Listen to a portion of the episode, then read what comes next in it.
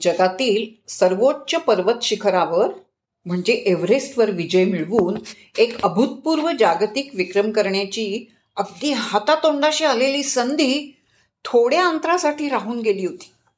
शेर्पा तेनसिंग यांना हे अपयश घेऊनच माघारी यावं लागलं होतं. ते इसवी सन एकोणीसशे बावन्नचं वर्ष होतं. सप्टेंबर महिना स्वित्झर्लंडची एक मोठी तुकडी एव्हरेस्टवर चढून जाण्यासाठी आली होती. गिर्यारोहक हमाल शेर्पा मदतनीस नेपाळी पोर्टर असे सगळे मिळून चारशे जणांची ती तुकडी होती. शेर्पा तेनसिंगही त्यातच होते.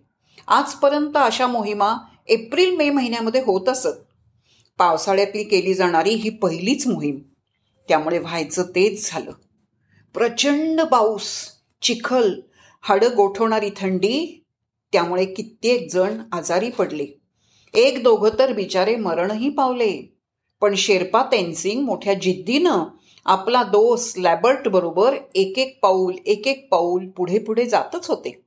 एव्हरेस्ट आता अगदी नजरेच्या टप्प्यात आलं होतं. पण पण अचानक हवामानामध्ये बिघाड झाला.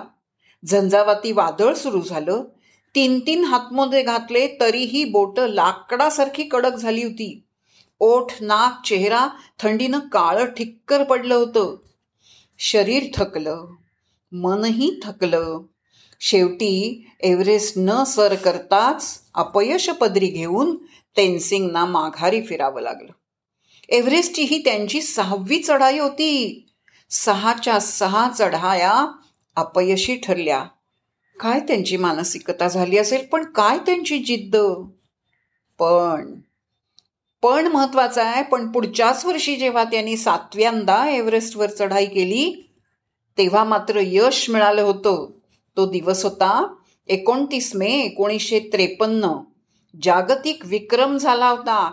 जगातल्या सर्वोच्च शिखरावर मानवाचं पहिलं पाऊल पडलं होतं आणि ते पाऊल होतं शेर्पा तेनसिंग यांचं. एव्हरेस्टवर भारताचा तिरंगा फडकला होता. आता तरी पटलं ना? की अपयश ही यशाची पहिली पायरी असते. पण कुणाला?